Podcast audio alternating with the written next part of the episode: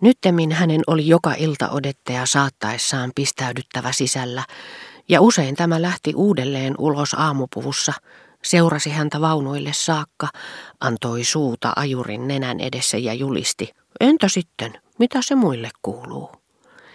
Niinä iltoina, jolloin hän ei käynyt Verdrääneillä, sellaistakin saattoi tapahtua nyt, kun hän tapasi odettaja muuallakin, ja niinä erittäin harvoina iltoina, jolloin hän ylipäänsä enää osallistui seuraelämään, Odet pyysi häntä pistäytymään luonaan ennen kotiin paluuta, olipa kello sitten mitä tahansa.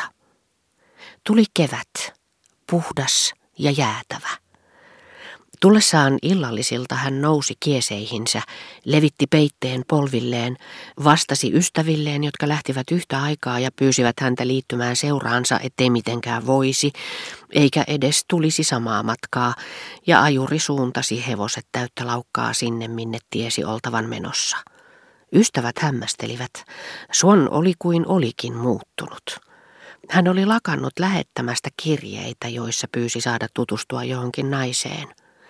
Hän ei ylipäänsä enää kiinnittänyt huomiota naisiin ja vältti käymästä paikoissa, missä olisi voinut heitä tavata. Jos hän istui jossakin maaseuturavintolassa, hänen käytöksensä erosi nyt jyrkästi kaikista entisistä luonteenomaisista kaavoista, jotka hänen olisi voinut vannoa omaksuneen lopullisesti, sillä joku intohimo saattaa ilmetä meissä aivan kuin väliaikainen ja erilainen luonne, joka työntyy entisen paikalle ja luopuu kaikista siihen saakka muuttumattomista ja entiselle ominaisista ilmaisutavoista. Toisaalta muuttumaton olikin nyt tätä nykyä se tapa, mitä Suon noudatti lähtiessään säännöllisesti, missä sitten olikin odettaa tapaamaan. Hän kiiruhti lyhentämään heitä erottavaa välimatkaa pakonomaisesti, niin kuin se olisi ollut hänen oma vastustamaton ja viettävä elämän ratansa. Itse asiassa, myöhäinen vieras kun oli, hän olisi mieluummin ollut tekemättä tätä pitkää kierrosta, palannut kotiinsa ja tavannut Odetten vasta seuraavana päivänä. Mutta juuri se, että hän vaivautui menemään tämän luokse epätavalliseen aikaan, että lähtevät ystävät todennäköisesti sanoisivat, onpas hän tiukoilla, joku nainen varmaan pakottaa häntä käymään luonaan mihin aikaan tahansa, sai hänet tuntemaan elävänsä kuten ainakin mies, jolla on meneillään rakkausjuttu, ja jossa oman levon ja mukavuuden uhraaminen nautinnollisille mielikuville säteilee sisäistä viehätysvoimaa. Sitä paitsi, vaikkei hän itse sitä tiedostanutkaan, varmuus siitä, että ystävätär odotti häntä eikä ollut muualla toisten seurassa, että hän ei palaisi kotiin tätä tapaamatta, taittoi kärjen unohdetulta, joskin alati varuillaan olevalta tuskaiselta levottomuudelta, jota hän oli tuntenut Verdrääneillä sinä iltana, jolloin Odet oli ehtinyt lähteä. Ja sen tyyntyminen tuntui hänestä sillä hetkellä niin suloiselta, että sitä saattoi nimittää onneksi. Saattaa olla, että hän sai kiittää nimenomaan tätä levottomuutta Odetten valloittamasta sijasta elämässään. Toiset ihmiset ovat meistä tavallisesti niin yhdentekeviä, että tuskin olemme sijoittaneet johonkuhun moisia mahdollisuuksia tuottaa meille sekä iloa että kärsimystä, kun tuo henkilö jo näyttää kuuluvan toiseen maailmaan, verhoutuu runollisuuteen ja muuttaa elämämme eräänlaiseksi liikutusten lakeudeksi, missä hän milloin lähestyy, milloin taas pakenee meitä. Suon ei voinut hämmentymättä miettiä, mitä Odet tulisi merkitsemään hänelle lähivuosina. Toisinaan, nähdessään kieseistään kylmässä kauniissa yössä säteilevän kuun, joka antoi loisteensa levitä hänen silmiensä ja autioiden katujen välille, hän ajatteli toisia kasvoja, kirkkaita ja aavistuksen verran rusottavia, jotka eräänä päivänä olivat kohonneet hänen ajatustensa tuntumaan ja heijastaneet maailmaan sitä salaperäistä valoa, missä hän sen nyt näki. Jos hän saapui Odetten jo lähetettyä palvelijansa nukkumaan, hän pistäytyi ennen kuin soitti kelloa pikkupuutarhan puoleisella ovella sillä kadulla, jonka puolella oli pohjakerroksessa naapuritalojen samanlaisten, joskin pimeitten ikkunoiden välissä oleva Odetten makuuhuoneen valaistu ikkuna. Hän naputti ruutuun, Odet vastasi ja lähti sovittuun tapaan ulkoovelle.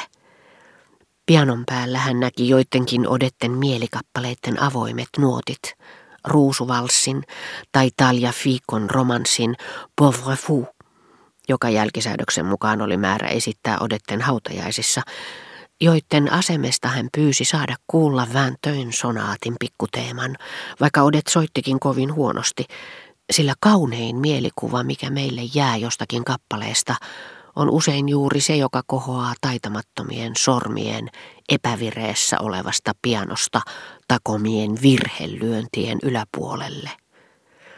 Pikku Teema samastui jatkuvasti Swannin mielessä hänen rakkautensa odetteen.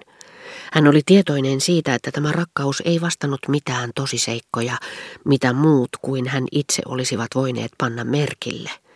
Hän tajusi, että Odetten avut eivät riittäneet selittämään hänen tämän seurassa vietetyille hetkille antamaansa arvoa. Ja usein kun Swannin käytännöllinen järki pääsi voitolle, hän olisi halunnut lakata uhraamasta niin paljon älyllisiä ja seurallisia harrasteita näille kuvitelluille nautinnoille. Mutta tuskin Swan oli kuullut pikkuteeman, joka pystyi vapauttamaan hänessä kaiken tarvitsemansa elintilan, kun hänen sielunsa mittasuhteet jo muuttuivat. Niillä oli paikka varattuna nautinnolle, jolla ei myöskään ollut minkäänlaista ulkopuolista vastinetta, ja siitä huolimatta, sen sijaan että olisi ollut puhtaasti yksilöllinen niin kuin rakkauden hurma, se tunkeutui Suonnin tietoisuuteen kaikkea aineellista hallitsevana voimana. Pikku teema kykeni herättämään hänessä tämän ennen tuntemattoman ilon kaipuun, mutta antoi hänelle vain epämääräisiä vihjeitä sen tyydyttämiseksi. Siitä johtui, että niihin ajatusmaailmansa lokeroihin, joista pikkuteema oli pyyhkäissyt huolen kouriin tuntuvasta hyödystä ja yleisinhimillisistä arvojärjestelmistä, jättäen ne tyhjiksi ja puhtaiksi, Suon oli vapaa kirjoittamaan Odetten nimen ja siihen, mikä Odetten kiintymyksessä oli hiukan lyhytjännitteistä ja pettävää, pikkuteema yhdisti ja sulatti ihmeellisen, salaperäisen olemuksensa. Kun Suon kuunteli tätä sävelmää, hänen kasvonsa näyttivät siltä kuin hän parasta aikaa nauttisi hengitystä vahvistavaa huumausainetta. Ja musiikin tuottama mielihyvä, joka kohta kehittäisi hänessä todellisen tarpeen, Muistutti tuolloin kieltämättä mielihyvää, jota hän olisi tuntenut kokeilemalla erilaisia hajuvesiä, ottamalla yhteyttä maailmaan, jota ei ole meitä varten suunniteltu, joka näyttää meistä muodottomalta, koska se ei ole silmin nähtävissä, merkityksettömältä, koska se ei antaudu älyllemme, koska emme tavoita sitä kuin yhdellä ainoalla aistilla.